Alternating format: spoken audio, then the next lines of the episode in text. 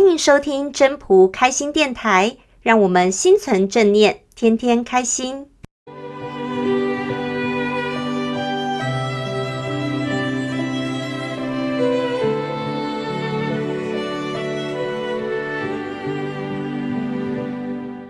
第十一章：三十福，共一晷。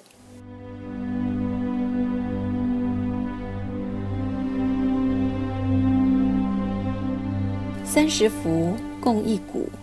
当其无，有车之用；山直以为器，当其无，有器之用；座户有以为室，当其无，有室之用。故有之以为利，无之以为用。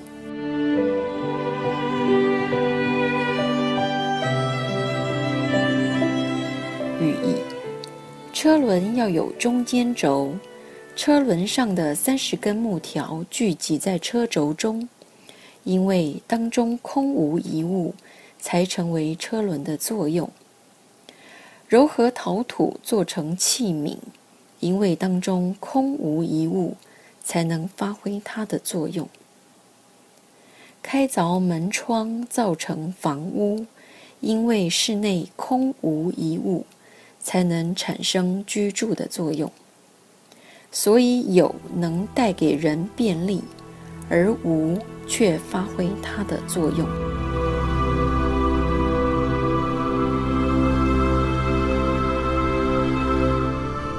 本章中心思想：三十辐，共一股。车轮要有中间这个轴，才有办法聚集在一起，才会有作用。其实，中间的车轴如同父或母，家人都是旁边的车轴福。我们围着他一起来做该做的事情，大家要一起才有作用。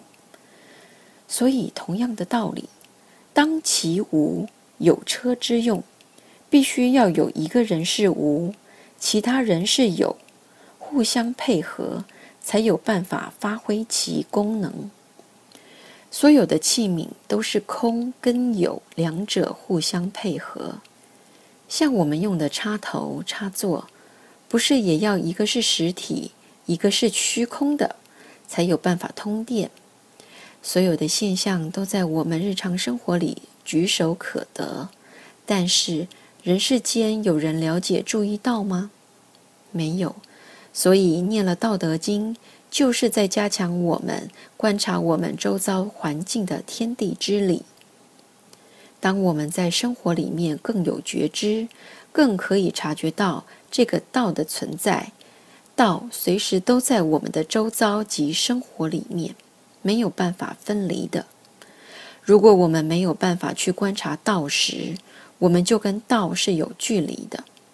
所以检视自己。很简单，从小地方看起，有没有办法在我们的日常生活中感受到这些现象与道息息相关？